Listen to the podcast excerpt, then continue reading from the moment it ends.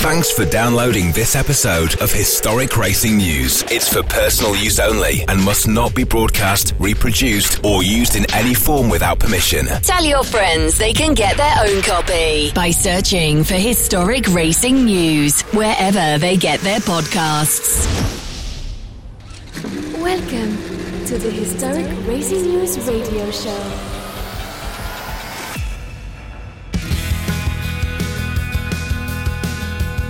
Hello. On this edition of the Historic Racing News radio show, we're going to talk about the luckiest drivers in the motorsport game. The, uh, the team have put together a controversial list, I think it's fair to say. My name is Paul Tarsi, and I'm joined by the usual fantastic Historic Racing News radio show team. Uh, Paul Jurd, um, up until recently, you were you were laid low with the plague, but I, I trust you're all better now. Yes, thank you very much. Um, yeah, was was the family was sequentially laid down. We were like a quality gearbox, and um, just went down one by one, with myself last in line, basically. So, uh, yeah, if you get the choice, wouldn't recommend it to anybody. But uh, yeah, back in action now. Thank you very much. Good, good. And did you uh, did you use your time wisely when you were laid low? I did what any sensible person would do and got caught up on my reading, to be quite honest. Oh, did you? So, so what, have, what, have, you read? Now, I, I, I think this is, there's I think there's a few drivers out there who are race drivers that people should have heard of and haven't because they, they, they have a place in history. And uh, Piero Taruffi, Italian racing driver from the 1950s, but possibly the first man to actually write a book. Mm. The book was The Technique of Motor Racing. And it's, wow. it's quite. If you've got a book that the Ford is by Juan Manuel Fangio, you think, okay, this has probably got quite a lot going for it, really, hasn't it? Yeah. But it, it is fascinating that you know back in the he he'd actually stopped and had thought the whole way through the whole process. I have a copy. I have a copy of. I have a copy of that book. Didn't that Italian guy Famari write a book first, though? Oh, Fiatato Famari, yes, yes. Yeah, I thought he was the first. Yeah, smoking yeah, hot. That was know, cool. I, yes, I, that's what it was. It was smoking hot. That's right. You've been polishing up on that, then, Paulie, have you? I have actually, and then bizarrely, I then read. Um, it was fun. Tony Rudd's biography, the gentleman who was with BRM and then Lotus, and Taruffi crops up in that, where oh, right. BRM were actually testing at Monza. And this is back in the days when you take three years developing a Formula One car, and yeah. the car was slow, and they weren't sure why it was slow. And through Taruffi actually taught them to split the car, the track up into sectors measure the wow. sectors, and work out where the car was slow. Really? Yeah. Wow. And that, it, you know, for, as Tony Rudd said, it was like eye opening for us. We just, and you know, no one had really ever said that to them before. Wow. So yeah, Piero Taruffi, a true pioneer. I'll tell you something though, guys. Uh, on the Taruffi book, it's um, it it's there's no relevance to race driving technique these days, um, because it's all about pitching the car into an oversteer slide even on the streets.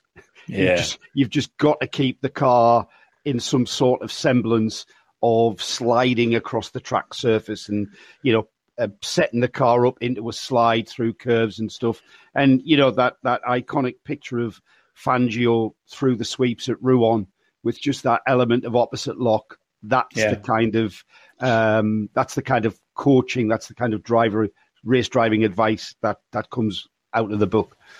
Great to read as a period piece, though. I mean, you know, fabulous. Oh, completely. It's it's you know, it's power over traction, isn't it? Yeah, yeah, very much. As it, as it should be, as, as, should as be. we did back then. Yeah, yeah. yeah. yeah. Now, Joe, you've been um, you've been in your uh, your other life in the world of karting. I've been really busy. Um, we've had a very busy calendar.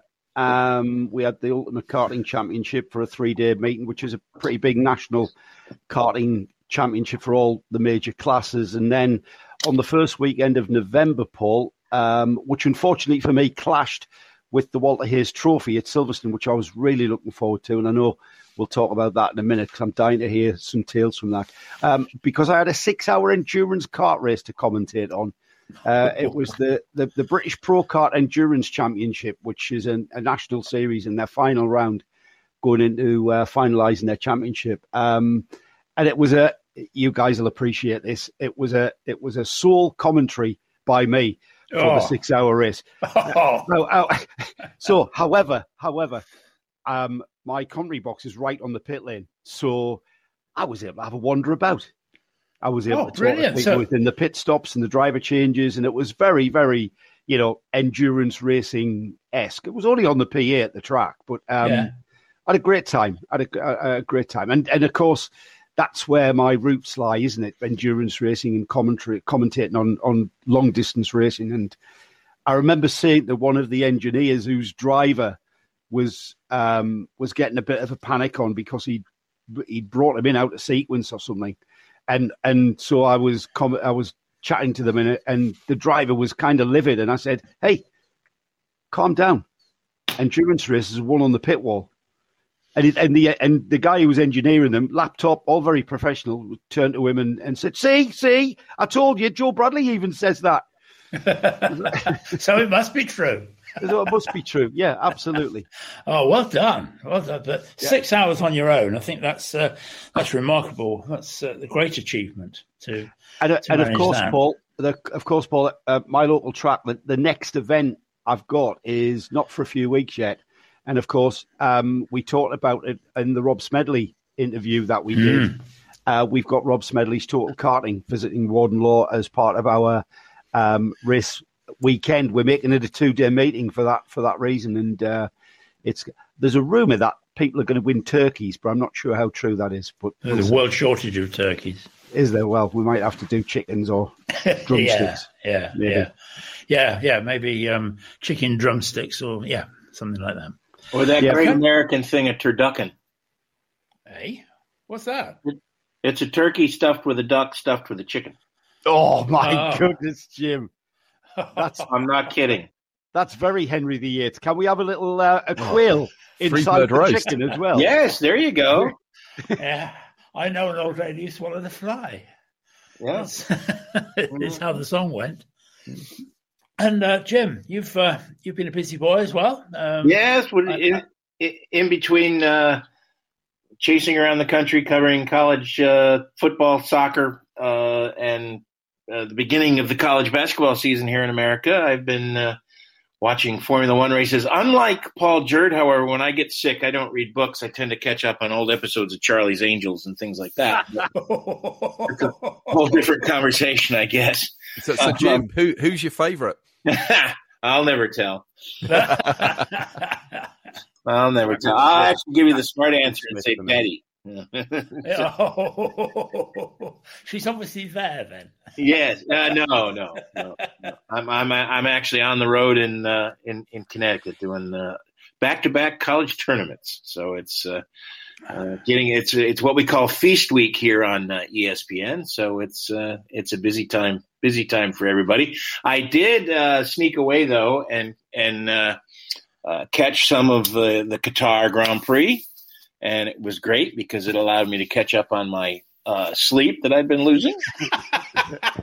and uh, yeah, I mean the, the we've we've we've gone from great racing to to uh, Toto Wolff and uh, uh, Oh, the Christian Horner Spice's, battle. uh, Spice's husband. Um, yeah. uh, Yeah, yeah, arguing, arguing about shit that nobody cares about, and Yep. uh, yeah, I mean it's uh, and the race the race was dull. Congratulations to Lewis; he drove the wheels off the car.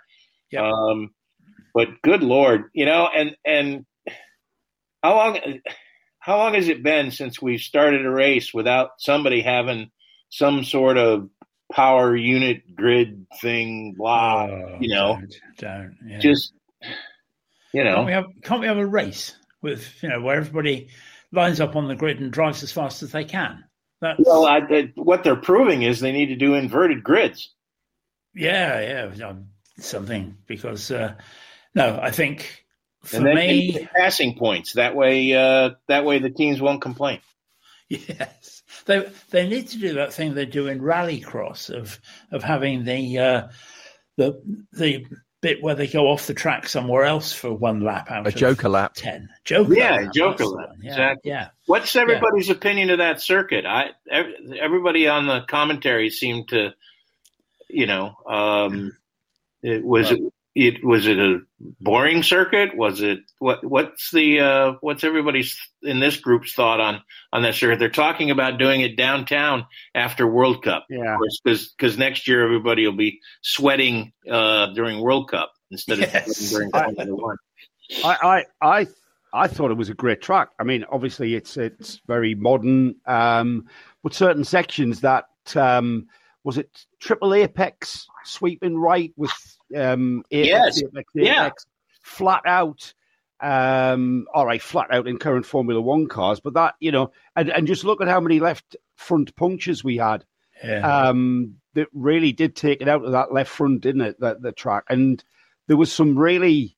I mean, all right, it, once you get through turn one, there's very little chance for overtaking, but I think there is still it was still challenging from a driver's point. And I know I took Jenson Button's comments when he was um, ferrying one of the uh, presenters, one of the female presenters around, and he then described the track, and uh, he said it was, it was it was very challenging from a driver's perspective. Uh, I'm not sure it raced very well though, didn't it? it well, you know who really liked it is Fernando Alonso, oh, and that yeah, tells me it's a driver's track. Yes, and that and that's why some of the um, I'll politely say less talented uh, performers on the grid um, yeah. didn't like it. Good point, yeah. Jim. Yeah, that, I think that right. says that says it all. I think that's yeah. The the fact that Alonso liked it is is almost good enough. Uh, it's for me, it it was a great one lap track. It wasn't a great racetrack. Uh, that to see a driver going out there in quali or whatever was was good because yes, it's challenging, it's mm. daunting, it's all this. You can't race on it though, and and well, let's face it, the, the, most the most famous Grand Prix track in the world is Monaco, and you can't race on that. So mm, it's um, it's one of those things. But uh, like Hungary, you can't race there, and I'd love to see something with a great big long straight and a tough braking area. And that's the next one, Jim. Yeah, that's, uh, that's the next one. Then they just use the pass flap. But I, I, think the I I don't. And again, this goes back. I'm not gonna. Uh, I'm gonna open the can of worms, but I'm just gonna let them all run off. I'm not gonna try and corral them because the, the cars are what's making it.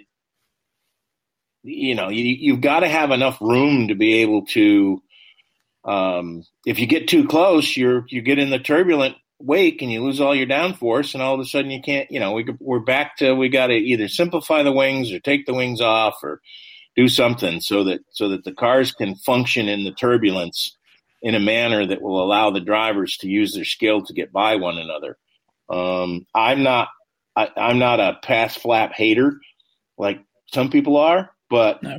I tell you, without the pass flap, we'd be yeah. seeing a lot of parades. Yeah, you're right. You're right. You're right. Um, I think they need to be shorter as well. They're, they're, they're, I think they're about as long as an oil tanker, aren't they? They're about as long as the Torrey Canyon. Yeah. yeah. Uh, oh, the cars? Uh, uh, yeah, they've yeah, got yeah, humongous. Yeah. Ridiculously long. Yeah. Well, they, you they put say a modern... that, the, that they have the same footprint as a Ford Transit now. Um, and oh, much longer than that, Paul. Yeah, well, that's what they say. Maybe a long wheelbase Ford Transit. Yeah, yeah, yeah maybe yeah, that. Yeah, they're yeah, they've got the wheelbase of a NASCAR stock car for God's sakes. Yes, yeah, they have. Yeah, that says it all. Now, last time on the show, we talked about the uh, the worst racing cars of all time, and uh, and if you remember, we had some some great comments there. Um, Paul, you came up with the, the Tecno and the Eifelland and the Scarab as being some of yours. James Finister got, got in touch with us and said it's hard to disagree with that list apart from the BRM not being on it. Um, and we had the responses to the uh, the Copersucar and the BRM powered Lotus and the Ferrari uh, T5, 312 T5 that Jim made, and we had um, some some good comments, some very interesting comments on that. Um, Graham Harrison said there are so many crap cars to choose from. uh, uh, he said that the PR the BRM P207 Yeah. And uh, and the Andrea Moda, which we we talked about, spring to mind. That BRM P207, the one that Larry Perkins drove, was that the 1976 car? I, The- Yeah, yeah, and then and I then think the, so. Yeah. Mike It- Mike Wilds came into it, didn't he? yeah, it had an extended life in the Aurora British Formula One Championship, you know. Did it? Yeah, yeah, yeah. That continued. That car continued to race. Now, um, I, Well, now wait a minute. Wait a this minute. is in this is in my the car head. so never I- raced. It, it drove around. circles. yes. It- Um, it- Frank McLaughlin got in touch and said, uh, "How about the token Formula One effort of 1974 Mhm. that achieved nothing despite having a couple of handy drivers? Token by name, token by nature. But it was the token when it was actually taken over by Tony Vlassopulos and Ken Grob, who were the joint owners and developers of the car, hence Toe Ken. But before that, it had actually been developed by Rondel Racing. And it would have been the first Rondel car if they hadn't actually have been unable to finance it, which is interesting in itself, yeah, I think. yeah, very, very. Um, and Peter Snowden, of course, said the uh, the Marquis and the Ferguson P99 and the Aston Martin DBR5. Um, Phil Moss said, I don't think that you could say that the Ferguson was a bad car. Stirling won at Oulton Park in the Gold Cup in it, and I believe it was fairly competitive elsewhere. It was a bit outdated in terms of the engine placement, but it may have been right for four wheel drive, as has been already said. It was also a test bed. Um, a couple of people agreeing with the DBR4 thing, Tim Cotton being one. Brian Morrison said, I seem to remember that the formula changed from 2.5 to 1.5 just as the Ferguson was coming good. And, and Snowy did, did talk about that. Alan Collins, the Ferguson was basically a test machine.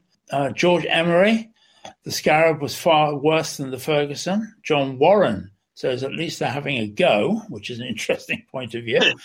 but um, some some good stuff there. But also when we uh, when we ran that piece, I had a message from Tim Gray, who listeners to Midweek Motorsport will know only too well. And Tim said, "Oi, this is my specialist subject." So I thought it was worth having a chat to Tim. Welcome, Tim, and. Uh, Many of our listeners will know you from the very successful podcast Midweek Motorsport, but as soon as our last Historic Racing News radio show went out, you were straight on the phone to say that the worst single seaters of all time was almost your specialist subject. How did that come about? Well, not necessarily the worst ones is my specialist subject, but certainly single seaters uh, below Formula One level is my specialist subject. And if you're looking for the absolute worst single seaters, uh, just restricting yourself to Formula One is really narrowing the options. There are so many really terrible cars uh, at, at a much lower level, and just to pick three for this um, has been a real struggle. Um, so I I was very interested in listening to the last show, and you did come up with some terrible cards between you, but equally there were some cards that you think, well, that wasn't that terrible. I mean, the Scarab, for example, years behind its time, and if they'd built it in 1950 rather than 1959 or whenever it was uh, entered, then it would have been relatively successful, I think. And actually, even after the Formula One debacle, when they dropped down to do sort of lower level single seater the following year, it had relative success until it was destroyed in a crash. Uh, it got two top ten finishes at Goodwood, for example. That's that's Yeah. no mean feat. Yeah, So- um, it's, it's it's not a bad car um, when you look at it in a historic perspective. It just was, as you say, ro- right car, wrong time. So I've think I've narrowed it down to three cars which are truly terrible regardless of when they when and where they existed. Right. Okay. That, that's. Uh, I am intrigued to know what this is because clearly you said that there's much more to it than Formula One, and thank you for that because I think that's that's so important. Outside the current gamut. What's uh, what's your favourite era of motorsport? I think probably the nineties is uh, where I would like to be if I worked in motorsport in a particular era, um, because certainly the early nineties there was so much going on and so many little uh, companies producing uh, single seaters and racing single seaters, um, and it was just sort of the the end of the era before Formula Three became everyone wants a Dallara. Yes, yeah.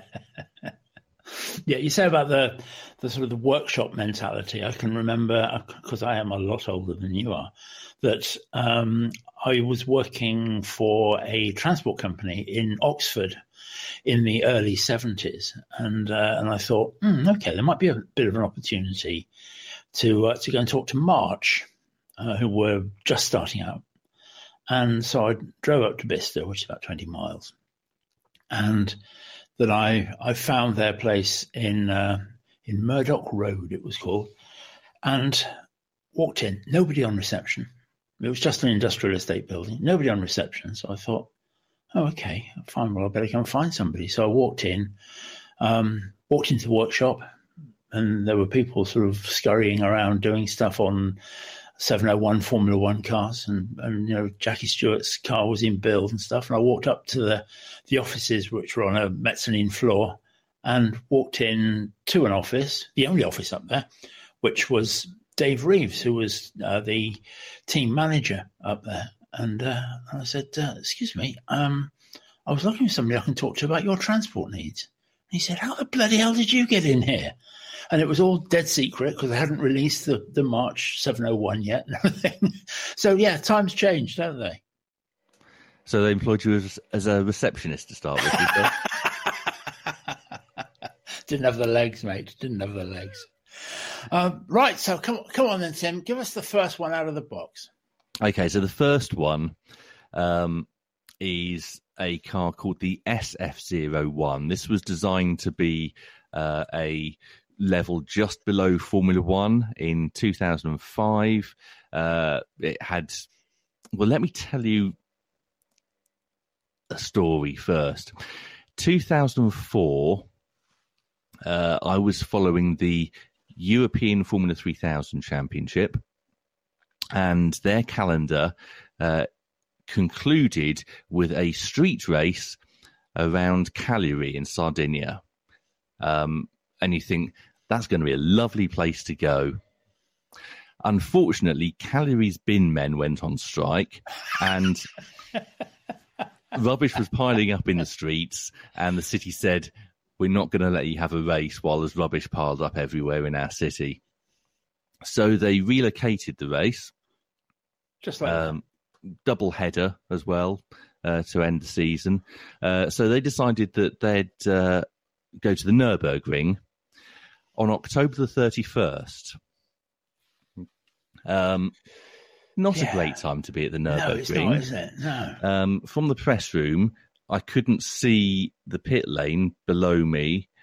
Certainly couldn't see the track, and any chance of seeing the other side of the track was uh, completely gone uh, because of the thick fog. um, they did eventually get some races in, uh, but coincidentally, the Nurburgring that weekend, there was also a VLN uh, something happening on the Nordschleife only, and all those cars were filling up the paddock. But that weekend was the launch of the SF01, uh, which was the car to be used for uh, what was uh, going to be this great new single seater championship in 2005, Formula Super Fund. Have you heard of Super Fund? Oh yes, I was thinking it was Super Formula, but it wasn't, was it? It was Super no. Fund. Super Fund. Super Fund was an Austrian money investment fund, um, uh, which the, the, man behind it clearly had a lot of interest in motorsport because you saw the logo all over the Minardis at the time. Um, although, if you look at Minardi's accounts, you'll see that they only ever got three quarters of a million euros out of him. So, not right. not not a huge amount of money. Um, so anyway, this uh, car was being launched there with massive uh, hospitality available to the visiting journalists, of whom there were three, uh, as me, as uh, Richard Rogers from Motorsport News, and uh, Wolfgang Monser, because he'll turn up to the opening of an envelope. And uh, just three of you. Just the three, yeah, um, and various uh, all the teams that were racing in European Formula 3000 obviously had been invited to the launch as well because they were people who you'd expect to want to race in this the following year. It was advertised as a low cost, easy maintenance, high durability car. Uh, engine rebuilds every uh, 5,000 uh, kilometers. The engine was a four litre V10 unit.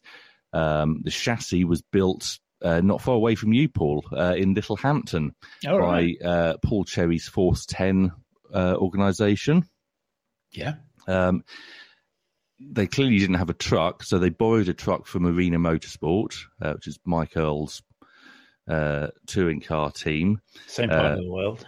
Very, very just around the corner, really. Yeah. Um, so this uh, SF01 turned up in the arena truck. Uh, the arena truck then went back to the UK empty-handed uh, because it left in uh, a truck belonging to an Austrian team called Zelli Motorsport, and they were running the test program for the car. Um, so they did some test days in Spain. They did some test days in Portugal. Um, quite an extensive test program. A load of drivers involved. Karl Wendlinger, um, Bas Leinders, people like that. Um, uh, and unfortunately, Patrick Lemarié, uh, who had been a BAR test driver, um, was uh, one of the people uh, who was able to do one of these test days in this car, and he crashed it. Right. Um, and as far as I'm aware, it was never seen again after that. They had announced a calendar which started on the uh, May Bank holiday weekend at Brno, but that race was cancelled, and subsequently all the other races uh, were cancelled.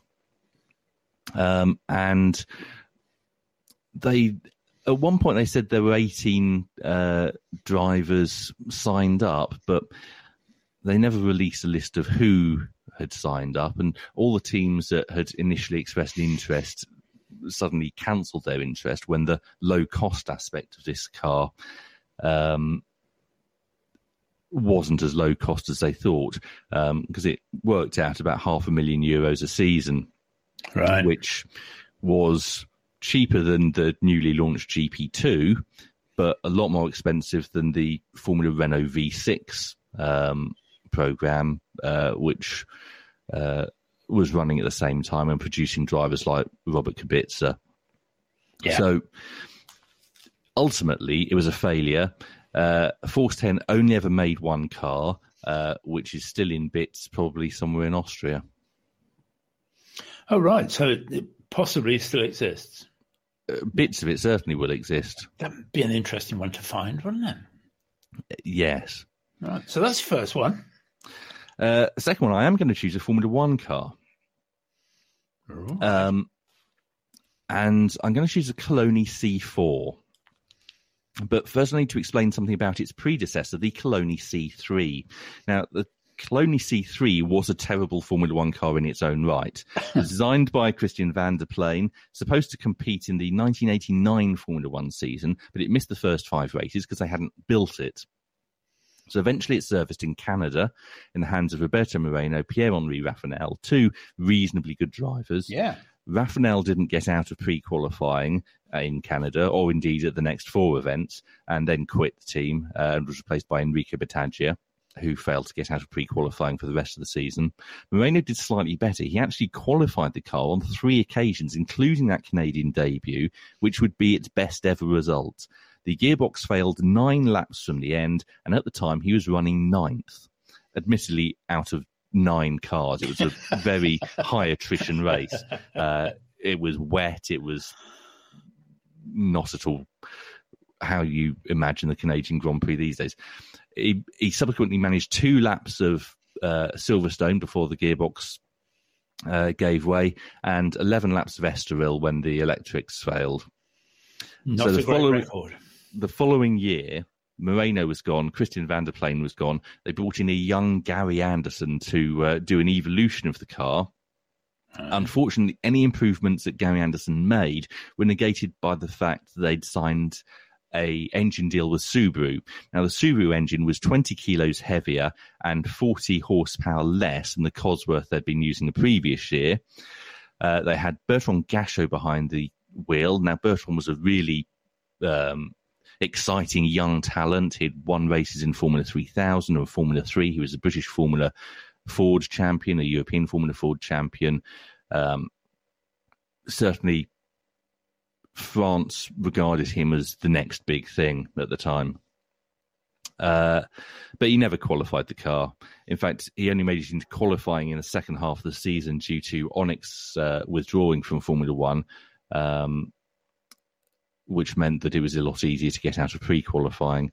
Uh, so that was the same terrible car uh, a year later. So we move on to 1991, and the car that I actually want to talk about, the C4. This was an evolution of the C3C, the Gary Anderson variant, but Gary had now gone to Jordan. Bertrand Gachot had gone to Jordan. So who was the designer entrusted with making the Coloni C4 into perhaps not a winning car, that would be very ambitious, but yes. at, at, at, least one that would qualify for races and be reliable enough to reach the end of most of them. I have no idea. Tell me, Tim.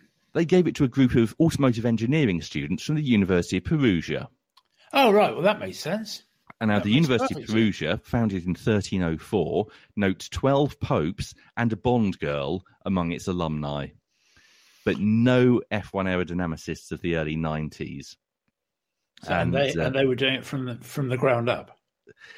I mean, they had the previous year's car to work on, yeah. and were told we need to make an evolution of this. We don't have a lot of money, and presumably they were just doing it as coursework and not getting paid. Yeah. So the car turned up at the season opening US Grand Prix, looking suspiciously like its predecessor, but with bigger side pods. Uh, Portuguese driver Pedro Chaves, making his Formula One debut, crashed it in pre qualifying, didn't pre qualify, no surprise. Next three races, he was seventh in two of the pre qualifying sessions out of eight, um, and the top four or five went through. Uh, and uh, gearbox failure in San Marino meant he was plumb last there. So they decided that they'd change engine tuners. Uh, and opted for the services of one Brian Hart. Now you think this should make an improvement. Did not. Chaves was eight seconds slower than the next slowest car when he finished last in pre qualifying in Canada. He was last in pre qualifying at Magny-Cours and at Silverstone and at Hockenheim and at the Hungaroring and Estoril. Besides that, it was quite good. At Monza, the car didn't even start, never left the garage. And in Spain, Chaves eventually decided that he wasn't going to get into the car because he hadn't been paid for a while uh, and just walked off. So, Suzuka, they needed a new driver and they chose Naoki Hattori, uh, Japanese Formula Nippon champion, um, very successful young driver. Yeah. Put in a best time around Suzuka of two minutes, zero seconds, point zero three five. The only other driver who didn't pre qualify was Mark Blundell, and he did a 144.025. so he's more than 16 seconds slower than the slowest other car in pre qualifying. So wow. at that point, Enzo Coloni sold the team to an Italian cobbler for 10 billion lira, and the rest is history. Wow. Wow. That yeah, um when it comes to bad cars, that's a tough one to beat, isn't it? I, I mean I think it is genuinely the worst Formula One car ever. Yeah. I'm gonna have to do some more research on this, I'll tell you, Tim. What's your final one? The final one is is it a Formula One car? Is it not a Formula One car?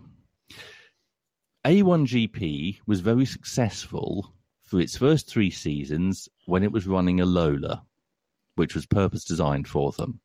And then they got a little bit too big for their boots and decided if we had a Ferrari car, that would attract even more interest and even more sponsorship. So Ferrari made them a variant of the 2004 Formula One car. Um, I can't find anywhere where it's listed with a uh, model number or chassis number or anything like that. So I'm just going to call it the 2004 Formula One uh, Ferrari Formula One car. Yeah. Um, and this did bring a little bit of extra interest into A1GP, particularly in Italy, um, but not a lot. And it was hideously expensive. And Ferrari also controlled the engine and gearbox, both of which everyone was leasing from Ferrari. And by the end of the season, costs had spiraled out of control and it killed the entire championship. Right. Um, so, in itself, it was a great car. It had won Formula One races uh, back in 2004. But what he did for that championship was terrible. Yeah. That's interesting, isn't it? That uh, you have to question whether Ferrari would have actually built those cars because they don't have a, a volume production facility. So did they pass that out to somebody else anyway? Um, and nice little earner for them. Very nice. Absolutely, yes. Uh, uh, while it lasted. Yeah, yeah. But if you if you kill the the series that you're running, then that doesn't work very well, does it? No, that's there are three really thought provoking choices there, Tim, and thank you for that. And uh, as you know, the the winner on the night was P- Paul Jurd's choice of, uh, and I, I still battle with this. Is it the Maki, the Mackay, the McKee? But um, I'll, I'll, stick with the the standard one of the of the Maki, um, which was the the Japanese um, debacle that ended Howden Ganley's career and because it was so badly put together and so so dangerous a design. And uh, I think any of these three is going to be up there. What what I'm going to do is I'm going to put these three up on the Historic Racing News Facebook page with uh, with a bit of an ex- explanation that you've given to me now. And perhaps our listeners would like to go on there and have a look and make their comments because it would be interesting to see how many people agree with you. But I think that's a that's a great choice, Tim, and uh, and thank you for it. Thank you very much, Paul. The Historic Racing News Radio Show. Now, one of the things that uh, that we look at in our corridors of power is to find things that probably we all sit and talk about in the pub, but never get to to air to the to the great world. And this time, we're going to be talking about the luckiest drivers. Any formula, anything you like, but the luckiest drivers that you've ever come across. Because some people, some people work incredibly hard to get where they are.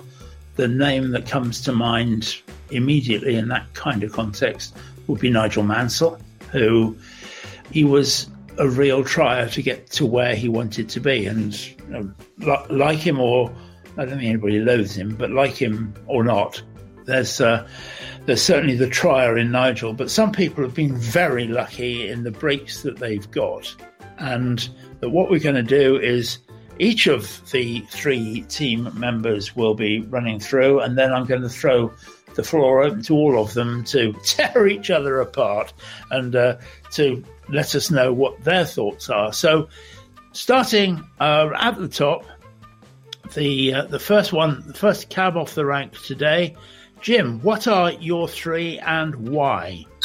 Well, my three are uh, one from Formula One and two from sports car racing. Now, th- this was a hard category for me because I don't consider, you know, race car drivers to be to necessarily be lucky, except when they, you know, walk away from the ball of flame crumpled up at the side of the road. Then, then, then they're lucky.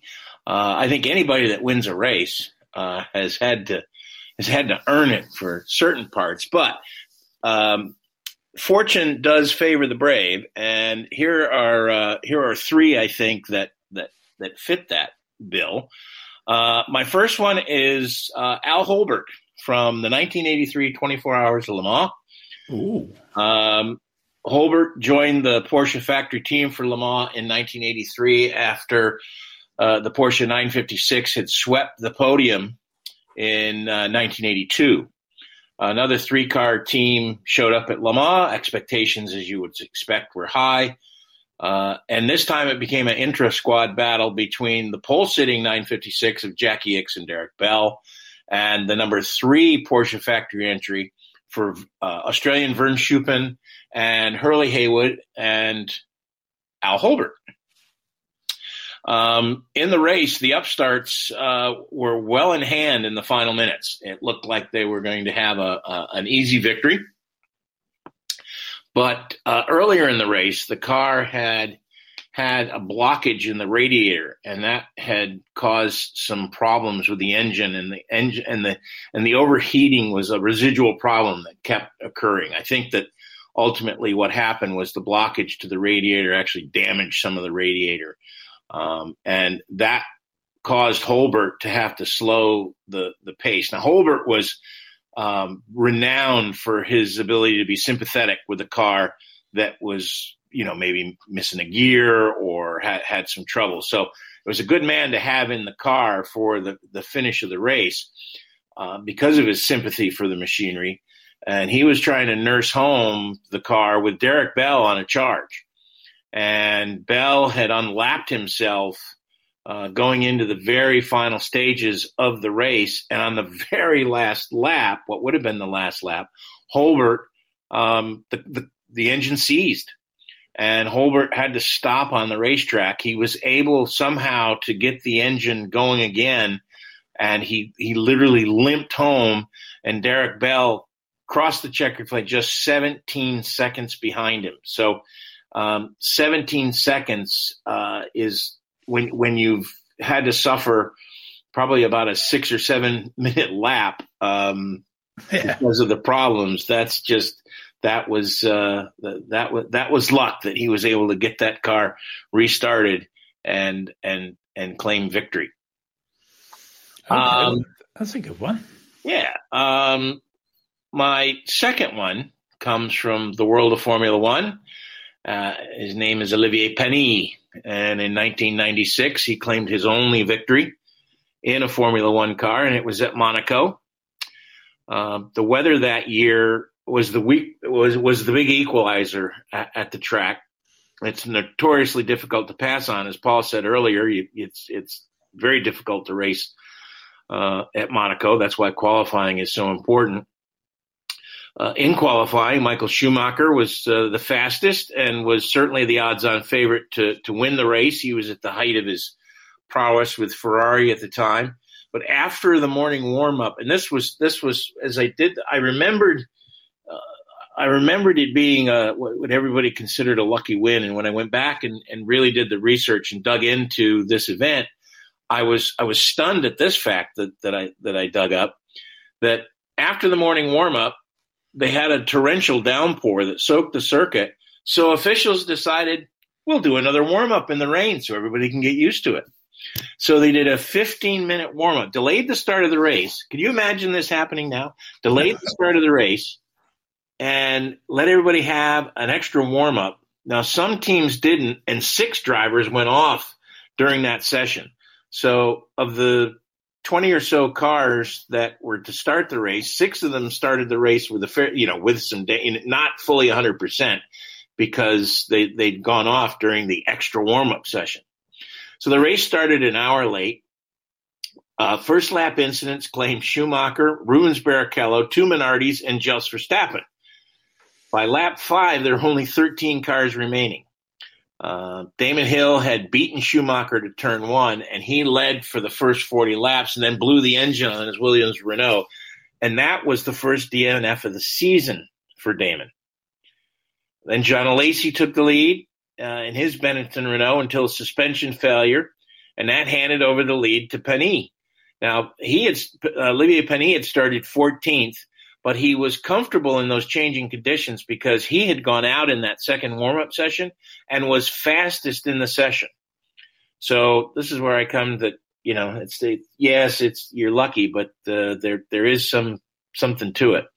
Well, uh, putting a lot of pressure on Panis were Jacques Villeneuve and the other Williams, Eddie Irvine in the second Ferrari, David Coulthard in the McLaren Mercedes, and Finnish stars Mika Hakkinen in in the Mercedes, a McLaren, and Mika Salo in the Yamaha powered Tyrrell. Who, who remember? Speaking of bad cars, um, who, who yeah, uh, those guys were all benefiting from the from the early attrition near the end of the race, it got even more wild than it was at the beginning of the race because first Luca Badoer took out Villeneuve, so there's one challenger gone. Then Eddie Irvine made a mistake and spun at Mar- and when he came back out onto the racetrack, he took out Salo and Hakkinen, so that, that takes those two out of the race. And that meant there are only four cars still circulating when the two hour time limit arrived. Panis finished four seconds ahead of Coulthard, who was jo- closing in Johnny Herbert, and Heinz Harald Frentzen, who was running last, decided he didn't need to finish, so he retired on the last lap. So only three guys finished, and they were on the podium. And Olivier Panis, there's a famous uh, famous picture, and actually there's a 143rd scale model that you can get of uh, Panis and his uh, uh, Ligier driving around with the with the French flag, and it's uh, it's it's a pretty cool thing. Um, I haven't had one. Um, so Olivier Panis is my second.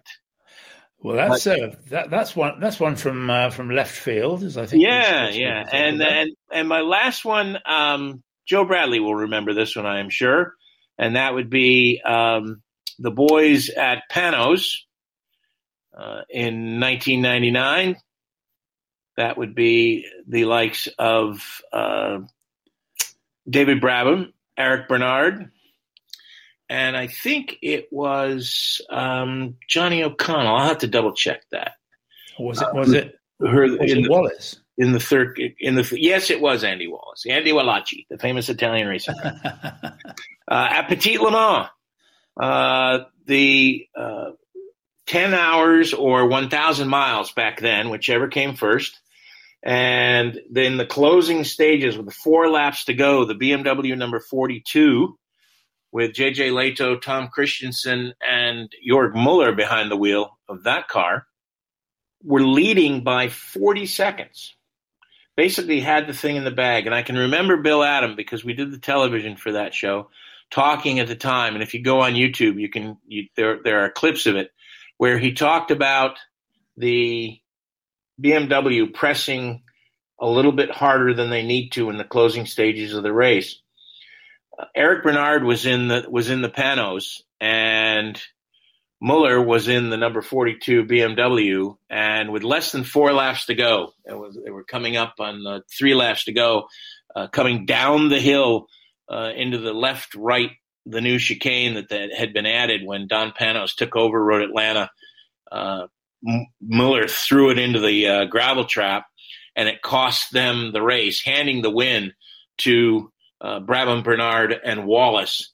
And JJ Lehto, in probably one of the, the least classy things I've ever seen anybody done ref- do, refused to go to the podium and left poor Mueller standing there by himself. Um, because it was it was just I, I'm mistaken on that. Kristensen was with them at Sebring. He was not with them at uh, at Petit, it was just Mueller and, and Lehto. And Lehto left his partner standing there by himself on the podium while the uh, Brabham, uh, Wallace, and Bernard team celebrated their victory uh, when they led the last two laps of the race. And it was a stunning victory. And most importantly, what it did was it opened the door for Panoz to defeat the BMW motorsport team for the LMP teams and manufacturers standings that year by two points. At the end of the season, 149 to 147. So that was a huge, huge deal and uh, a lucky break for the folks at Panoz. So those are my three, and I would probably nominate that one as the most lucky because the uh, the BMW had it in the bag they they ended up winning four races throughout the season. They were they were the dominant car to beat in 1999. and it was thrown away on the last lap. That is fascinating, Jim. Thank you, because uh, I think you know, one of the great things about these slightly different sorts of, of uh, topics is that we all can remind each other of things that probably at our age we'd forgotten. And that certainly was one that had slipped through my, my memory. But yeah, thank you for that. That's that's absolutely great. Uh, Paul Jurd, you've uh, you've got your three, so kick us off with your first one.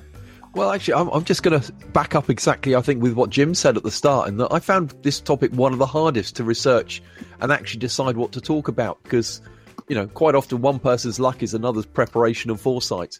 And uh, I think it was the, the famous South African golfer Gary Player who was quoted as saying, "The more I practice, the luckier I get." Yeah, yeah, that's exactly right. Yeah, and we all have examples of you know. So I've I've come up with examples of person an example of personal luck, a race won by just legally surviving a race of attrition, attrition. Then someone who was ready when a lucky break came their way.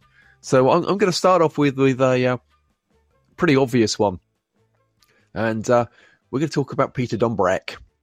Now, uh, Le Mans in 1998 had not been a great one for Mercedes Benz, with uh, all three all three CLK LMs out after two hours.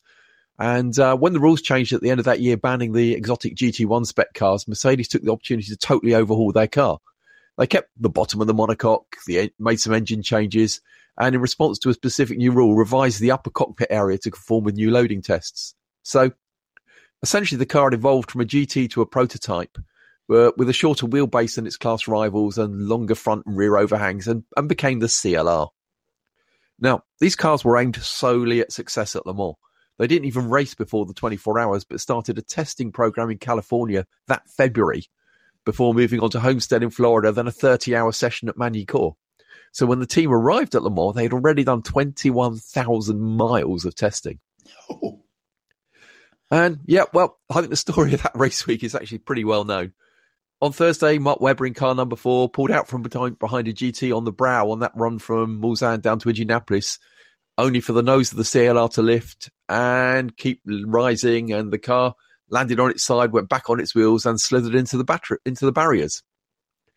And uh, it became obvious that this was not a freak one-off issue when, on his outlap on Saturday morning's warm-up, Webb was following another CLR and uh, one of the BMWs that I think Jim just mentioned, uh, when the car again lifted over a brow on the run to Mulsanne corner, this time going end over end and coming to a stop, having slid along on that strengthened roof and up to the Mulsanne corner escape road. Now, Mercedes knew they had big problems. And while debating whether to race or not, they were already fitting extra vanes to the car that were part of its wet weather setup. And the pressure on Norbert Haug, the director of Mercedes Benz Motorsport, must have been immense. But he was outranked at the circuit by a bevy of senior Mercedes Benz executives and uh, acting on input from AMG engineering team and the drivers, they elected to race the two remaining cars. And, and things went well early on. Bernd Schneider was leading after the first round of fuel stops, but it was the other car that caught the attention of the world. Christophe Bouchut started number, the number five CLR before handing it over to Nick Heidfeld, and it was running third when Peter Dumbreck climbed aboard for his first stint. He had contact with the GT2 Porsche at the Ford chicane on just his second lap, but was closing on the second place Toyota and was right with it two laps later when the cars again hit that brow going down towards Indianapolis. For the third time in just a few days, that Mercedes went airborne and this time tumbled through the air and into the trees to the outside of the circuit and out of sight of the TV cameras. Now, yeah, we're discussing luck. And the car came down in a clearing from where the trees had been cleared just two weeks previously, went clean over a marshalling post, landed down onto its wheels, and it came to a stop. You know, a, a branch impacted the monocoque, into the cockpit, and still missed Dumbreck. Now, you know, the, the, TV footage of the car disappearing off sites was scary enough. And, uh, gents, now, Joe, I know you were actually at Le Mans that year. I can only assume the relief became palpable when it was obvious that Peter actually was out the car and had escaped any serious injury. The car looked like a Scalextric car going off and hitting the sofa. Um, it just looked like a toy car going off into the trees, and it was shocking. And I distinctly remember where I was at that very exact moment because, and I'm going to name drop here. It was in, um, it, I was in the catering tent. no surprises there. where we were being catered, and I, I was uh, obviously on a break. Um, and it was the Saturday evening, wasn't it? I was sat with Melanie Bell, Derek Bell's daughter, um, and Melanie Bell's mother, um, Derek Bell's uh, ex-wife, and we were having some dinner. And on the screen, and amazingly, the TV was actually following the car as it, or it went, it, it picked it up pretty quickly, and there were the pictures of this car just barrel rolling like a toy car into the trees. And it was like immediately the reaction was, oh my God, nobody is coming, is walking away from that. Nobody. And there was shock, consternation, worry. People came into the into the into the awning to see the TV, and then the pictures filtered through of Dumbreck walking away, and it was like, oh my god, there was people crying.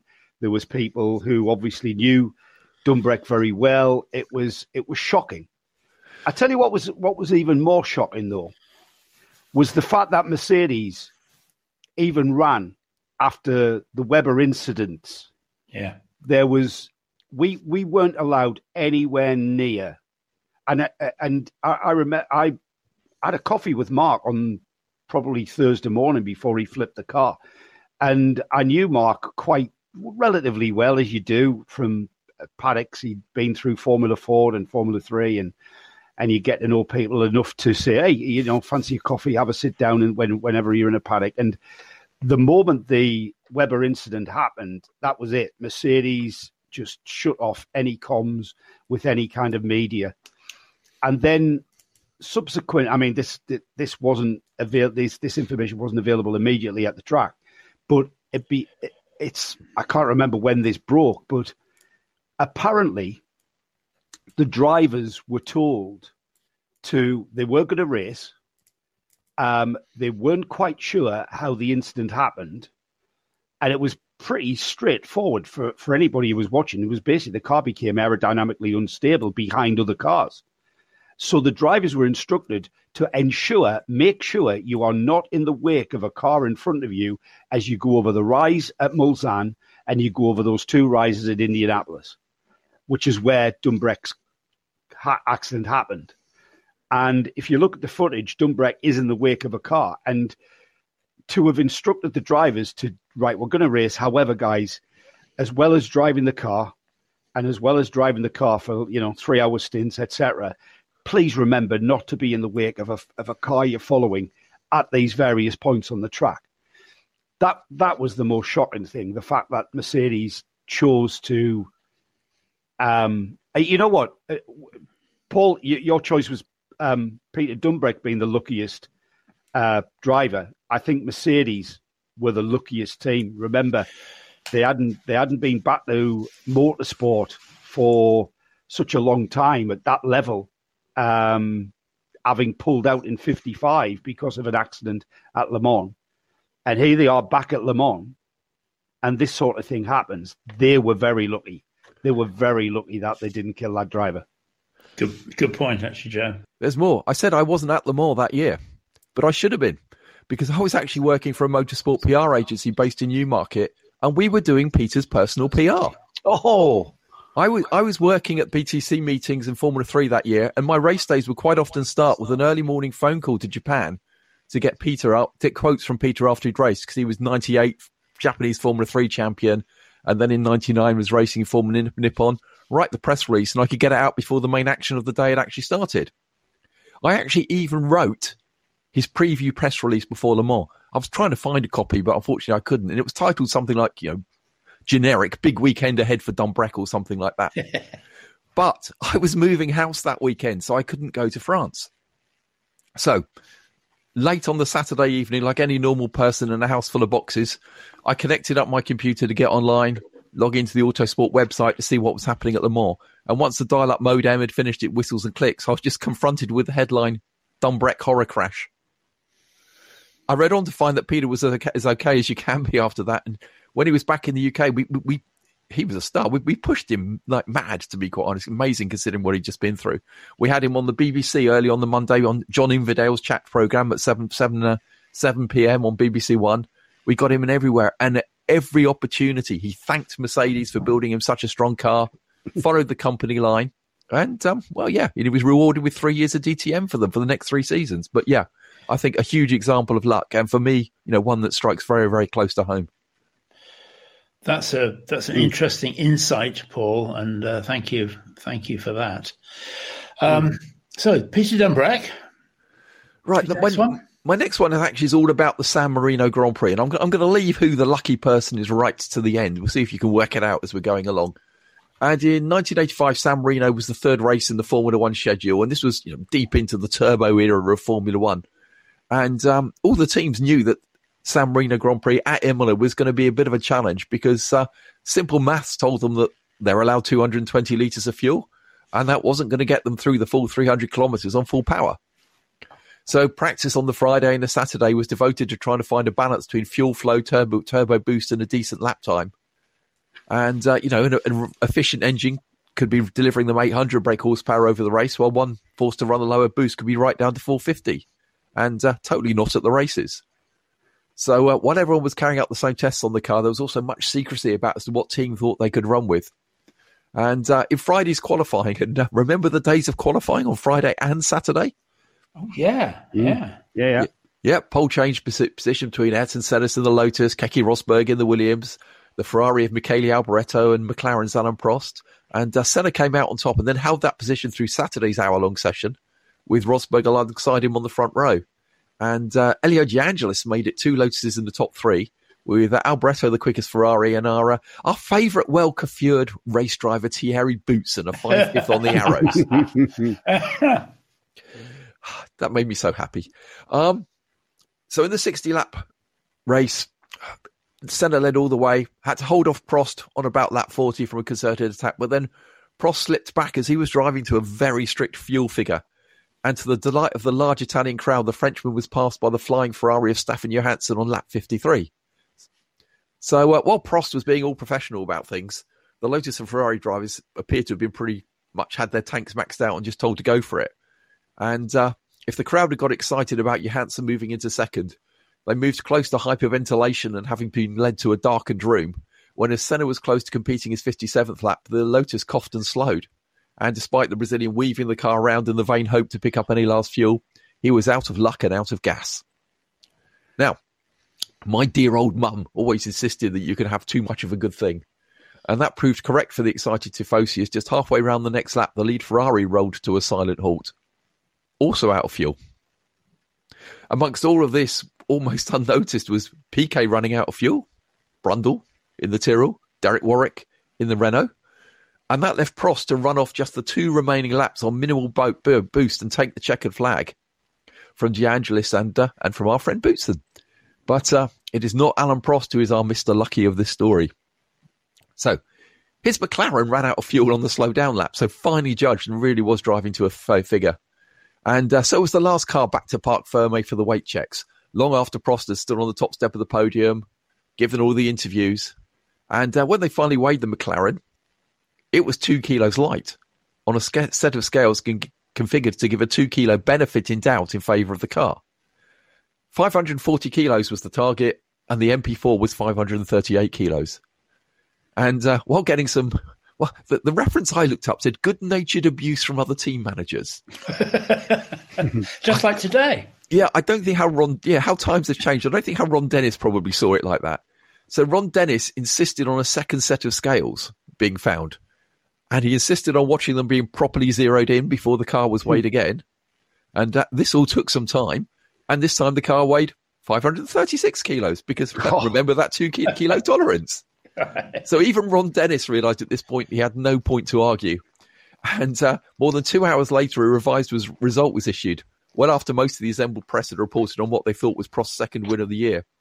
So, who was our Mr. Lucky? Well, it was Elio De Angelis, of course, for walking that tightrope between pace and fuel consumption, controlling his right foot, and uh, taking just one of two wins in a career that was to be tragically cut short the next season. Wow, that's a that's an excellent one, Paul. And uh, no, I I didn't know where you were going with that. I I was not mm. sure. I was I was racking my brains in terms of who was that person who who got the win. So well done for that. And uh, and your third one, please. Well, following the theme developed by Jim, I've gone for one Formula One and two Le Mans. There is something about Le Mans, but I'm hoping that this is this is a bit of a story that most people don't actually know about Le Mans. And uh, I think all of us talking, you know, have great links for the uh, French classic, and I suspect many of our listeners also do as well, with uh, you know a great level of knowledge and love for the French race. Now, uh, I'm put it happy to put my hand up and said, you know, I've had the off, odd fantasy about driving there, particularly in the Group C days when gentlemen drivers were still a thing. And uh, I think any spectator would dream of being plucked out of the crowd by a team saying, "Come drive for us." so listen carefully while I tell you a tale of someone that this actually happens to.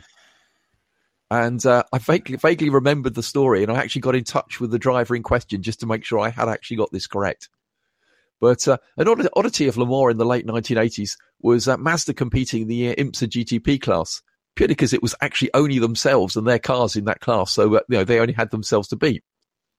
They brought three cars to Le Mans in 1989, a, uh, a 767 as they'd raced the year before, and two of the revised 767s B, which proved to be 14 seconds a lap quicker than last year's efforts. And uh, two of the cars were in that distinctive orange and green charge livery that became so famous when they run the race a couple of years later. And uh, one of the 76Bs was the blue and white livery. Now, early in the week, one of the drivers of the car, Yoshimi Katayama, was taken ill, leaving David Kennedy and Pierre Dieudonné alone as a, as a driver pairing. So, at scrutineering in the Place du Jacobin early in the week, David Kennedy looked up and saw a familiar face in the crowd. And after a quick word with the Mazda management, said, uh, Chris, have you got your helmet and overalls with you? And uh, a quick pause here just to make sure, make it clear that this was a spectator with actually some race pedigree. Double touring, British touring car champion Chris Hodgetts, who'd also made his Le Mans debut the season before in a Charles Ivey Porsche powered Tiga and came second, came third in the C2 category. And uh, I did actually ask Chris about you know, why did he have his race kit and helmet with him, and he said he always had it with him just in case. So literally, he leapt the fence, was scrutineered along with the car. Although within 24 hours, Mazda had sorted him with two brand new Stand 21 race suits in official Mazda colours and two new crash helmets in his colours and with Mazda logos. And uh, yeah, but they, everything went fairly straightforward. Dieudonné went off briefly in qualifying, but the car was easily repaired. And after that, the race was hugely uneventful. There were only non-scheduled stop being for a quickly replaced suspension wishbone. The trio won IMSA GTP, also claimed seventh overall, just 24 laps down on the winning Mercedes. And uh, his newly found Japanese connections led Chris to racing a Sierra Cosworth RS500 in Japan whenever David Kennedy couldn't make it. And uh, really just proves that the Boy Scouts have been right all along with their motto. Be prepared. You know, it really was a Le Mans dream come true from spectator to race seat to podium in a few days. And uh, wow. uh, I think Jim did this as well. But I just came across this fantastic piece of trivia while researching this. So, very, very quickly, gents. Who were the only three marques to contest every Le Mans race in the 1980s? Porsche. Ooh. Porsche, yep. Yeah. Um, every Le Mans race in the 1980s. There's a clue in my story. Yeah, Mazda. Porsche, Mazda, and Lawler. I'm going to put you out your misery. WM. Oh, of course. of course. Excellent question. Excellent. Yeah. That, well done, Paul. That's uh, that's good. So Chris Hodgetts, Peter Dumbreck, and Elio De Angelis. And you, you've uh, you've developed a reputation over the years for, or over the months for, coming up with left field stuff. But actually, I've uh, I've kept Joe Bradley until last because his choice. I've uh, we had a chat the other day, and I know what his choice is, and this is going to rock his socks, boys. So, uh, Joe, what are you going to start with? So, got three choices, haven't we?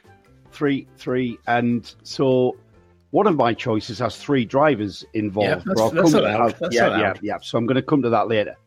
Um, so can you remember the 1964 Formula One World Championship? Um, and you remember who won the World Championship? Yep. Yep. John Surtees in a Ferrari, right? He only won by one point from Graham Hill. Do we remember that? I, I do. I, I, I, mean, certainly my age, I was only two years old in 1964. So, um, I, little things like that, you kind of, I have to be reminded of. But if we look even deeper into that season of Formula One, John Surtees was so so lucky. He'd won. He'd won. He won two Grand Prix. He won at the Nurburgring, the German Grand Prix, and then he won the Italian Grand Prix at Monza. And then, bizarrely, Ferrari withdrew.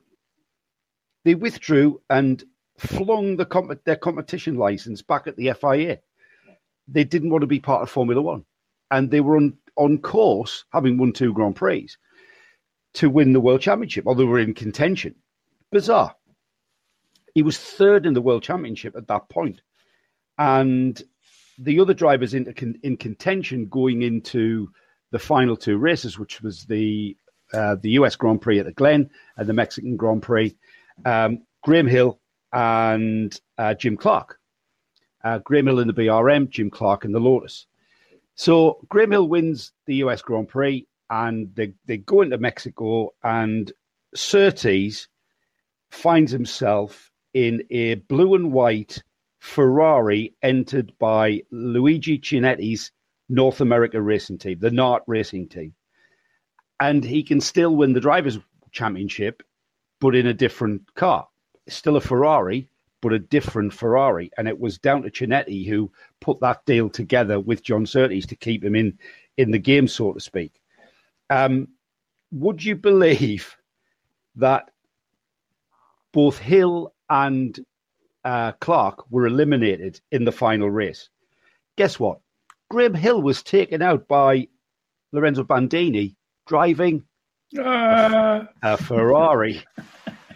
now, Graham Hill has never, ever accused Bandini of doing it deliberately. And you know what, guys? I actually believe that because this is 1964. This is not Verstappen driving Hamilton off the track in Sao Paulo. They didn't do that in those days. You know why? Or Hamilton driving Verstappen off the track somewhere else. Come on. Whatever. Um, it, they didn't do that in 1964 because people died driving yeah. Formula One racing cars and they had res- the utmost respect. So it was here, clearly here. an accident that Bandini took Graham Hill off. Uh, Jim Clark's engine failed on the, guess what? Have a guess what? On the last lap. Jim Clark was second, and in view of the title, he was about to win the World Championship. And on the last lap, his engine failed. And that allowed Surtees to come through. And he didn't win the race, but he scored enough points to take the championship by a point. I mean, how sporty can you be? Wow. You've you, that that's that. So that's my first contender.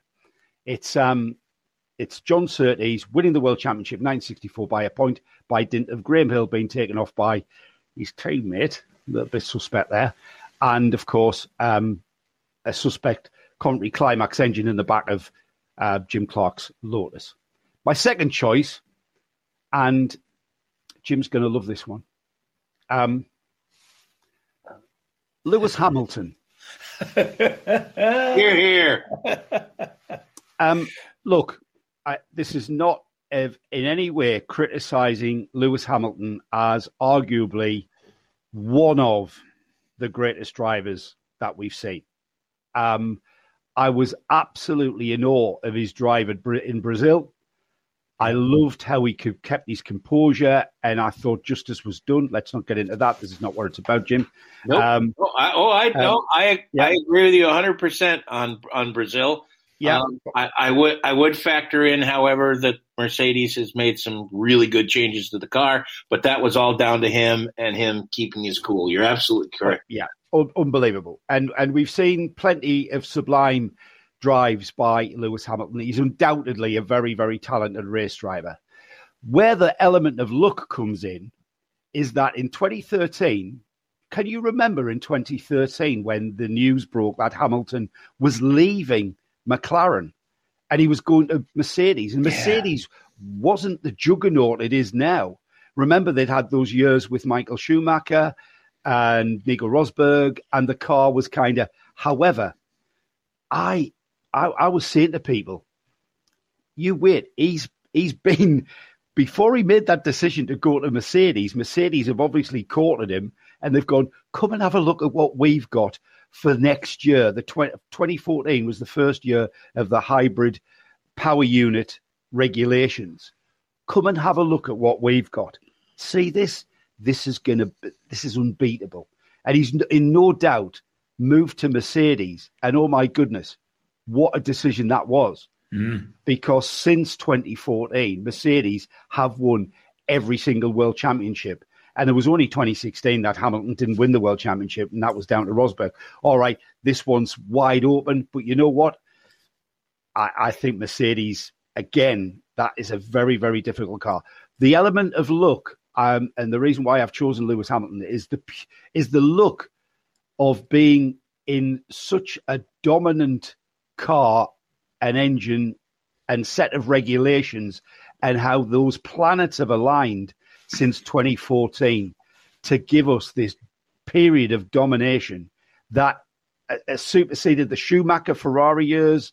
I got bored with Formula One in the early 2000s, even though each each season it it you know there was some tight seasons there in those early 2000s, but you know if you look at the table, Schumacher, Schumacher, Schumacher, Schumacher. Yeah. If you look, you know 2014, Hamilton, Hamilton, Rosberg, Hamilton, Hamilton, Hamilton. Ah. You know it's like yawn. That you know that's the element of luck, and that's what I want to uh, put forward. Lewis Hamilton as being the luckiest driver. Talented, I'm not talking about that. I'm not talking about being luck. All right, you could say he's in the lucky sperm club, you know. Um, it, it, you know, and, and how we was. How That's we a whole different conversation. it, it absolutely is, and, and and you know how he was how he was earmarked and picked up by Ron Dennis very early on in his karting days, and and Martin Hines from Zip Karts could they, they saw talent in the kid, and you know he, he's been brought through and into Formula One to be the, the you know the, arguably one of the the greatest drivers. It's just this element of domination we've seen from 2014. He's been so the planets have aligned for him, and that's the element of luck is what I'm uh, I'm putting forward as my choice. Um, Third one. Third one, right? Can everybody remember the 2016 uh, 24 Hours of Le Mans? Because my nomination for the luckiest three drivers, let's say, is Mark Lieb, Romain Dumas, Neel Jani, the number two Porsche. Um, 2016 was when we saw the infamous finish to the race where the number five Toyota, Anthony Davidson, Sebastian Buemi, Kaz Nakajima were leading by a minute. By a minute. Now, my job for Radio Le Mans, um, it was I was lucky enough to be in at the end. And when you're in at the end of the race, you have to um, your job at the end of the race is to get the winning team interview and uh, it was just so it was just uh, i was lucky in 2016 because it was my job to get the overall winner You were you were on the naughty step that year. no i wasn't I was, Oh, okay. I was i was um i was down in the toyota gazoo racing pit the number five had a minute's lead and there was two laps to go and then crossing the line as the as sorry as the car came out of the Ford chicane to to go on to its final lap of the race, the car petered out and slowed and stopped directly in front of the Toyota pit garage. However, trackside. It was incredible. It was like, what what what was what is happening? Now I was in the Toyota garage and all of those Toyota personnel, um, Hugh de Chaunac was there, and I kind of knew Mr. de Chaunac quite well from the American Le Mans series, and we would have a coffee in the chat, and and I'm just looking at him, and he's looking at me, and he's looking at the TV screen, and it's like, oh my god, you know what what is happening? What is happening? There was like this feeling of disbelief that the car was now stopped on track and obviously the chief engineer was heavily on the comms too, and it was still in the days when the the, the, the engineers on the pit wall rather than in the pit garage. Um, I immediately sort of woke up to what my responsibilities were and darted out of the Toyota pit and ran down to Porsche, uh, which was kind of in the middle of the pit lane. And as I got to the Porsche pit, I walked in as the number two Porsche. It was uh, Neel Jani at the wheel of the car at the time, and he overtook the Toyota as it sat there. The Toyota there eventually did a reset and, and tootled around on kind of a um, a safety mode, um, and and ended up being not classified because of its final lap time was too slow. Um, so in the Porsche pit, there is consternation. There's there's people jumping up and down. There's now, would Andreas Seidl have been the team boss in 2016? Because I can't remember if it was Andreas Seidl who would have been there in 2016. All I remember is one of the big one of the big bosses in the Porsche pit was shouting, "Stop this! Stop! Stop! Stop! Have some dignity! Have some dignity!" He was not wanting to celebrate the pure bad luck and demise of their competitor, who he knew, you know, a one minute lead going into the final lap, he knew they'd been beaten up mm. until that point. And there was a, there was, a, I remember a guy bringing a box of t shirts from out the back, and the t shirts were 2016 Le Mans 24 hour winners. And he started throwing them out for the for the crew to wear and they were, you know, this guy was like, "Stop, stop, put that away, put that away," and it was kind of a subdued celebration, which I thought was was really respectful, really sportsmanlike. They, they weren't going to celebrate massively. Yes, they were happy. Le Mans all about finishing, after all, and you know that's part of the endurance racing game, isn't it? It's all about to finish first. First, you have to finish, and so there is you know, they did the job. They did the job right. Their car held together to the very end, whereas the Toyota didn't. But just to end on that, I mean, that that's the lucky part. The lucky part is the Porsche team took that win um, after the problems with Toyota. We were beginning to think, is Toyota ever going to win this race? I then went when gra- grabbed the winning interview. Forget I I have no idea who it was. It was possibly Mark Lieb. Um, it was possibly one of the uh, the team bosses. I, I, literally can't remember. Um, but then I then I went down to Toyota, and you can imagine the the mood and the atmosphere in that garage. And I remember seeing something. Um, I look at Hugh de Chaunac, and I, I point at the microphone, and he nods affirmatively. And so I, I shout in to um, on talkback, you know, I can get it. I can get Hugh de. And um, I walked up to Hugh de and his eyes are watering. And I say to him, Mr. de. I never called him Hugh. He was always Mr. de.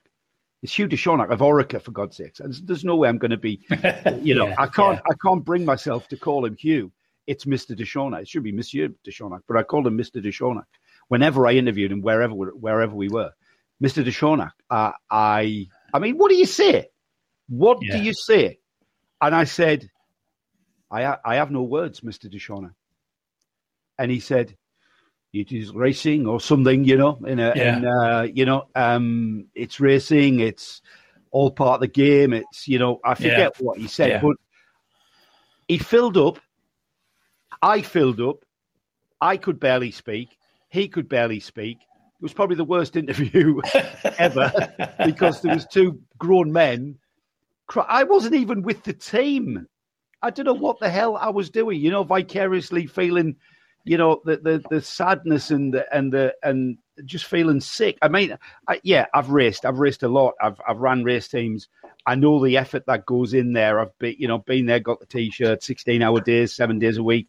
These guys working hard, 24 hours. They've got it in the bag. They're about to go out onto the pit wall when their car grinds to a halt. I mean, there's no words. You can't. There, no. there isn't any words. I mean, you know, uh, anybody.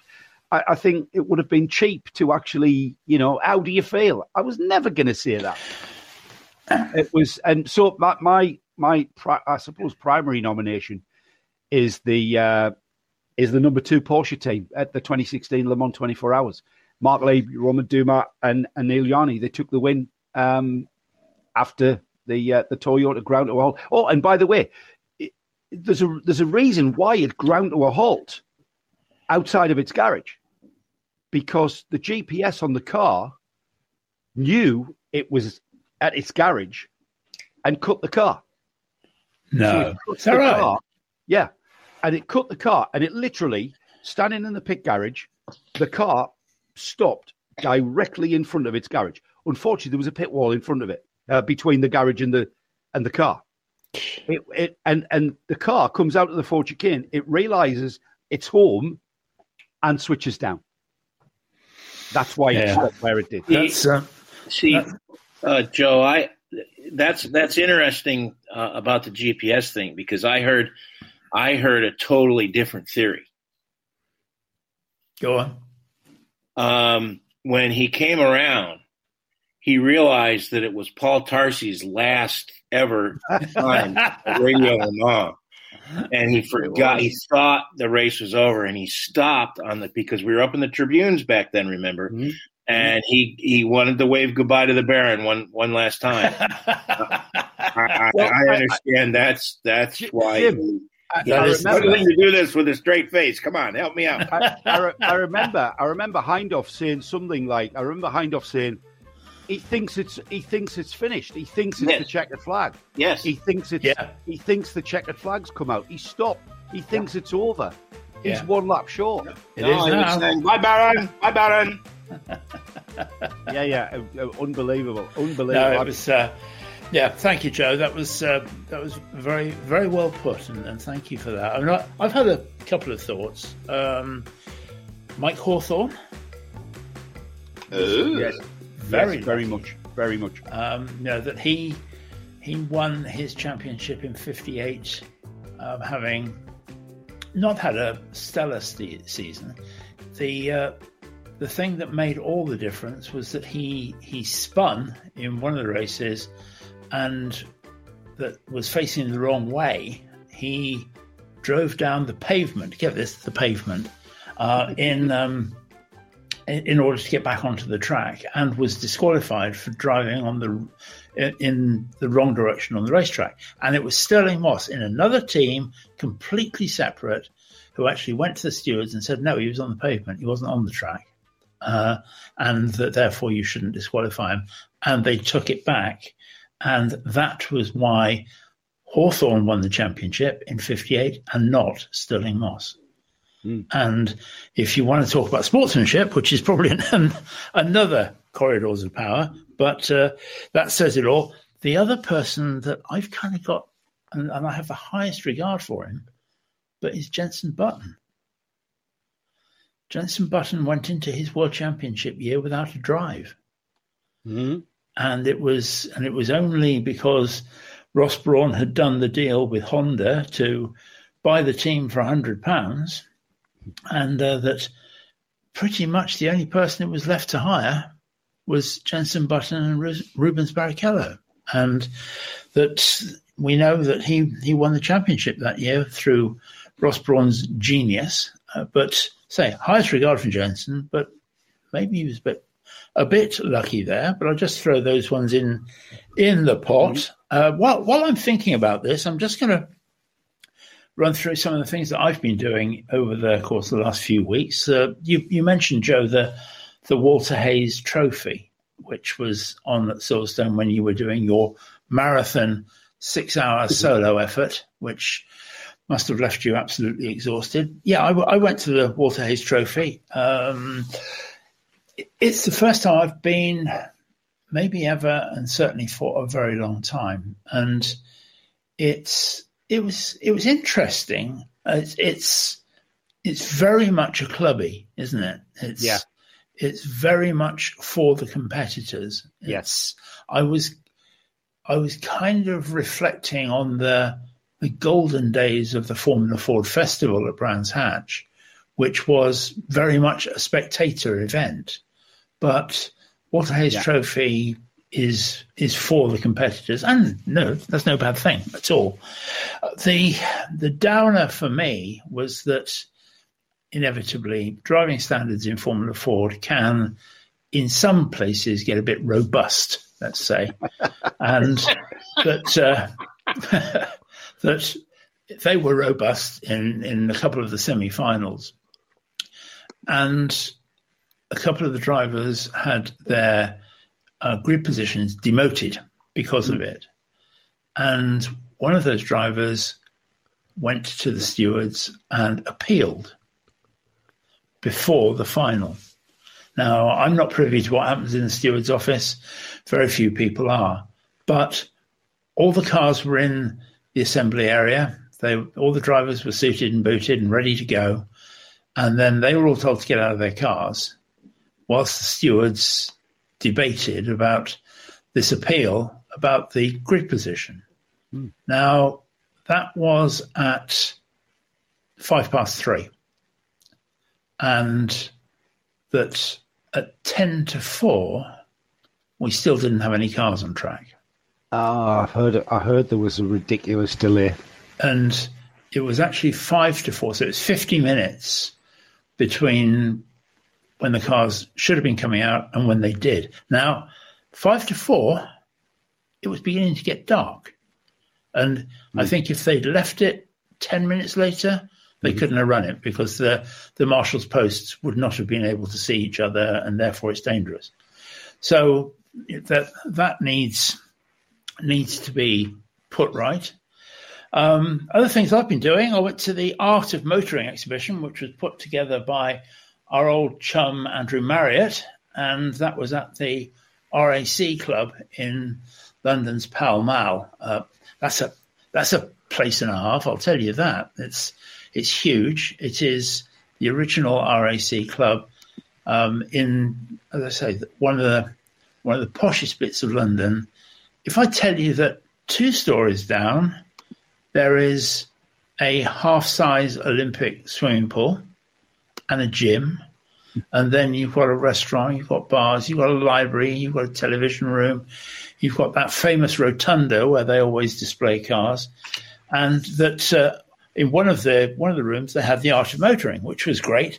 One of the people who was displaying there was a man who I didn't know was an artist, but uh, but who is Stefan Johansson, mm. who has developed quite a quite a bit of amazing artwork, I have to say. And we we talked to him, and um, he's going to come on and talk to us about his artwork um, at, at, a later date. So that was good. A couple of days later, I was back in Pall Mall at the RAC Club for the Motoring Book Awards, and we'll be running through on our Facebook page, on the Historic Racing News face- Facebook page, all the reviews of all of the 2021 books so that you can get your Christmas list together. So look out for those. And then we had the Historic Motoring Awards, which was a real treat uh, because this is uh, they have everything from the the best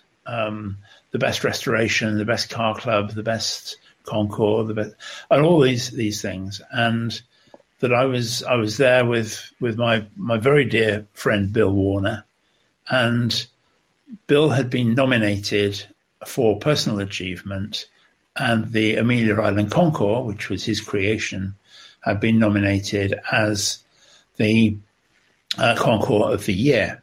So we sat there, and I was convinced he was probably going to get both of them. So the um, the Concours of the Year, not Amelia Island. Oh dear, that's a that's a downer. Um, and the pers- personal um, personal contribution of the year, not Bill Warner. And I thought, oh God, this is going to be dreadful. Poor chap's flown over from from Florida for this, mm. and he didn't get either of them.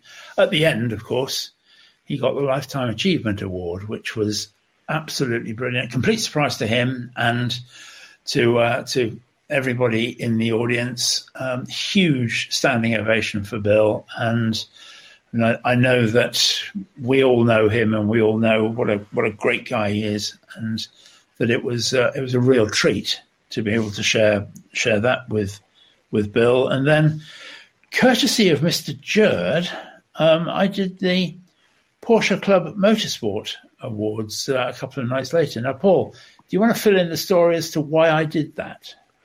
Um, yes, that's because we've literally, I think, less than 36 hours to go was when I started feeling very, very ill and uh, was suddenly not a person fit to be seen in public or uh, mixing with large amounts of people. So, uh, yeah, a big thank you and a, and a, big hats off to you for stepping in really at the last minute. And uh, from what I hear, putting it off very nicely. Thank you.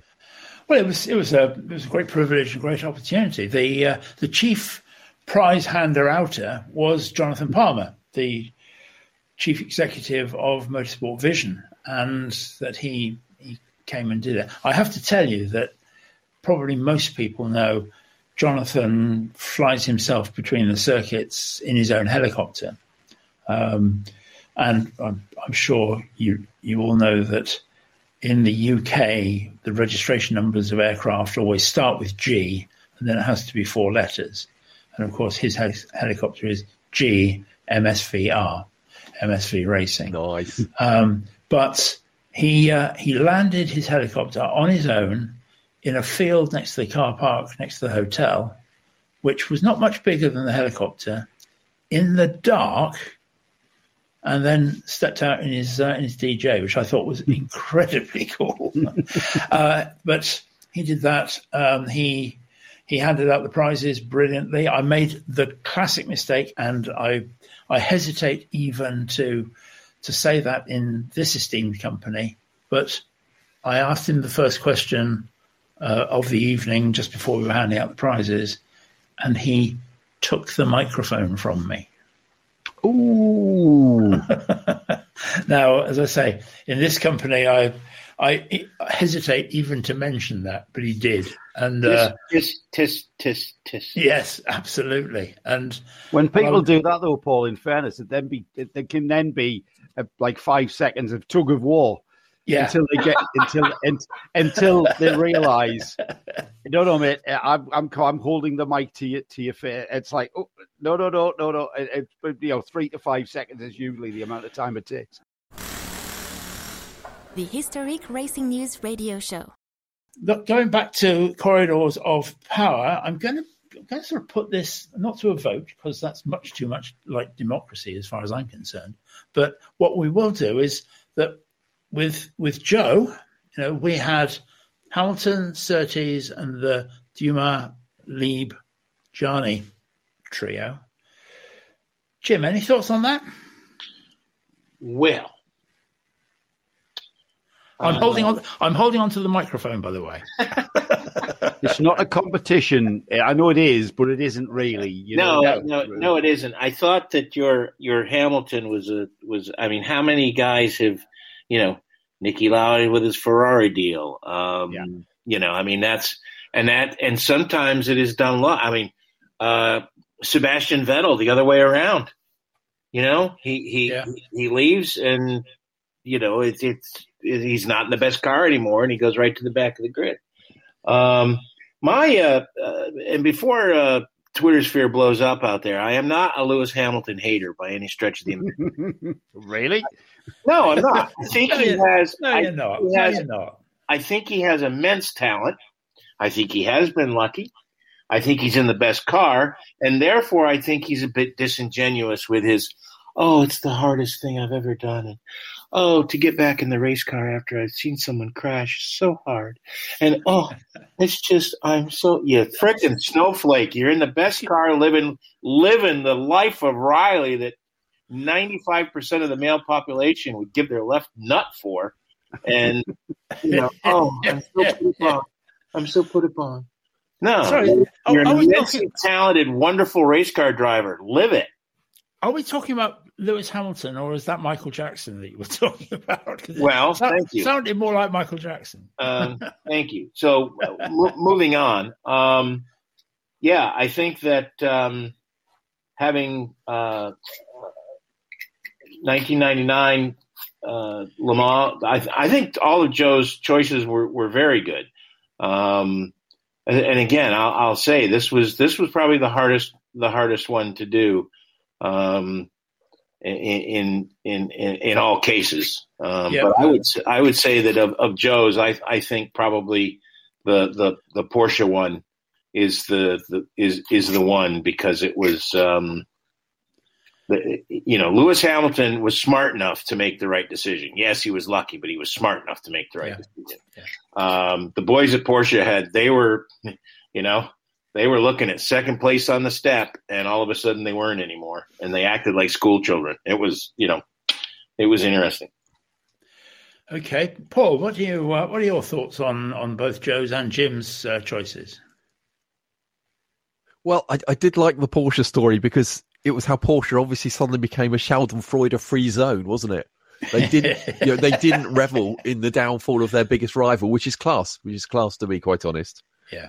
Um, my my only comment was be, yeah, I, you know, I think almost any of these are justified winners, but I'm just not having Olivier Panis, frankly, because um, I, I tried to interview him once. This was at the Formula Ford Festival in 2002, 2003. And there was a PR thing going on where his BAR engineer was racing in the festival and it was, oh, he's, you know, he's engineered Olivier all season and now Olivier's going to engineer him. And Olivier was there and I walked up to the awning in the paddock on the Saturday and you looked at you thought, you really don't want to be here, do you? You know, a cold November Brands Hatch was not what he'd planned post-season. Let's put it that way. But I was working, I was working there as a journo for a new um, motorsport website. So I, I, walked up to him and I said, uh, "Look, is it possible to do a quick interview?" And, and, no word of a lie, we're like six inches apart. He looks at me and goes, "I am not here." uh, okay. Uh, well, can I catch you tomorrow morning? I am not here tomorrow. At which point, I just tiptoed gently away and thought, "Sod it, frankly." Wow. Yeah, yeah. I mean, you you don't need that. That's we're we're all, we're all doing a job, but uh, no, that's that's sad. Okay, gentlemen. Um, thank you for all that. Um, Joe, did I ask you your comments on the, this lot? Not yet. Uh, no. Um, the Dumbreck one, because I kind of felt um, I was at the event when it happened, and I felt the shock and awe of um, seeing it happen, and and the way that you know in that situation uh, information isn't available instantly.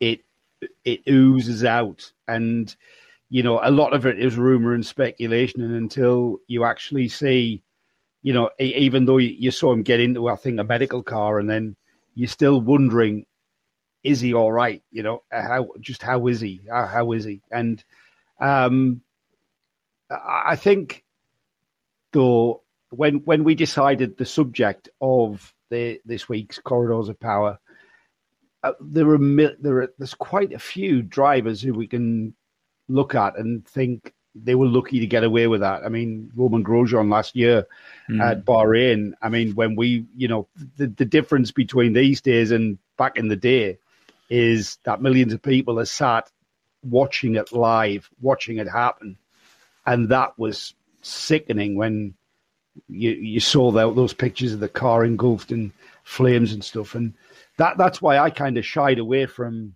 Um, and I'm not not being critical of Paul Jurd's choices here or choice of, of Peter Dumbreck.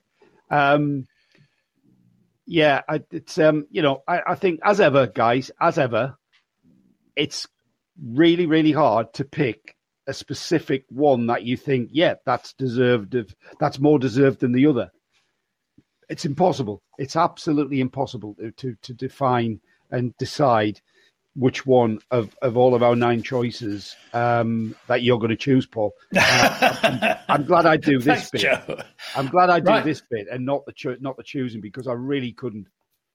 Well, I'm I'm going to step up to the plate then and uh, and talk about this because I think there's there's a few things and uh, one of them is that some people, as has already been said, made clever decisions, made informed decisions.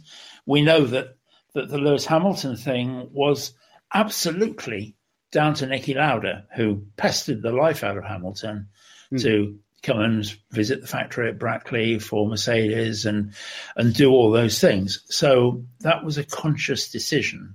And luck does come into it because it was lucky that it was the right decision. Um, Surtees similar kind of thing because he he engineered that he got the drive in the US. Um, Olivier Panis, that's an interesting one, and that uh, that certainly sits there because that was luck. You know, he he wasn't clever. He wasn't doing anything there. As was the uh, the Brabham Bernard um, and Wallace car at Petit Le Mans in '99.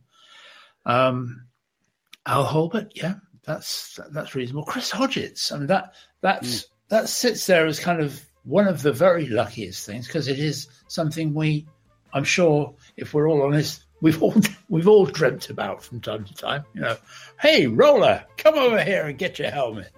Um, but we we have a friend who uh, says he always has his license up to date just for that reason.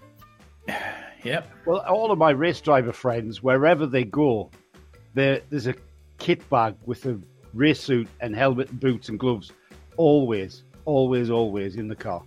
Yeah, it's yeah. Uh, it's it's you know it, it goes without saying. But gentlemen, I think that with having given due consideration to it, the one that is completely luck without any input from the the people concerned would have to be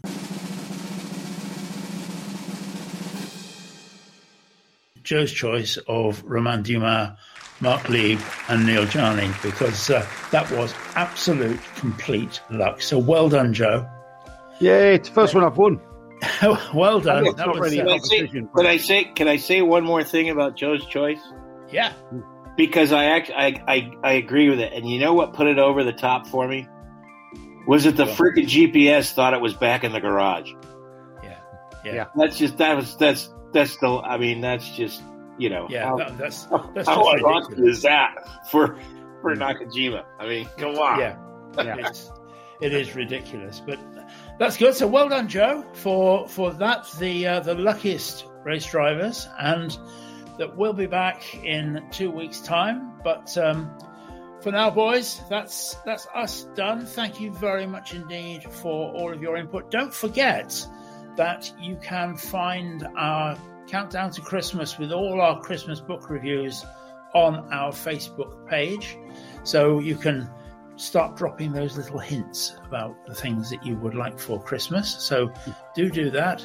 We'll be back soon. Um, you can find us on Twitter at Hist Racing News. You can find us on YouTube on HRN. And uh, I'm sure you can find us somewhere else as well. Oh yes, historicracingnews.com. But we'll be we'll be back then to see you soon. So thank you to Joe Bradley, to Jim Roller, and to Paul Jurd. And as always, it's been great fun. I'm still Paul Tarsi. And as always, ladies and gentlemen, if you have been, thanks for listening.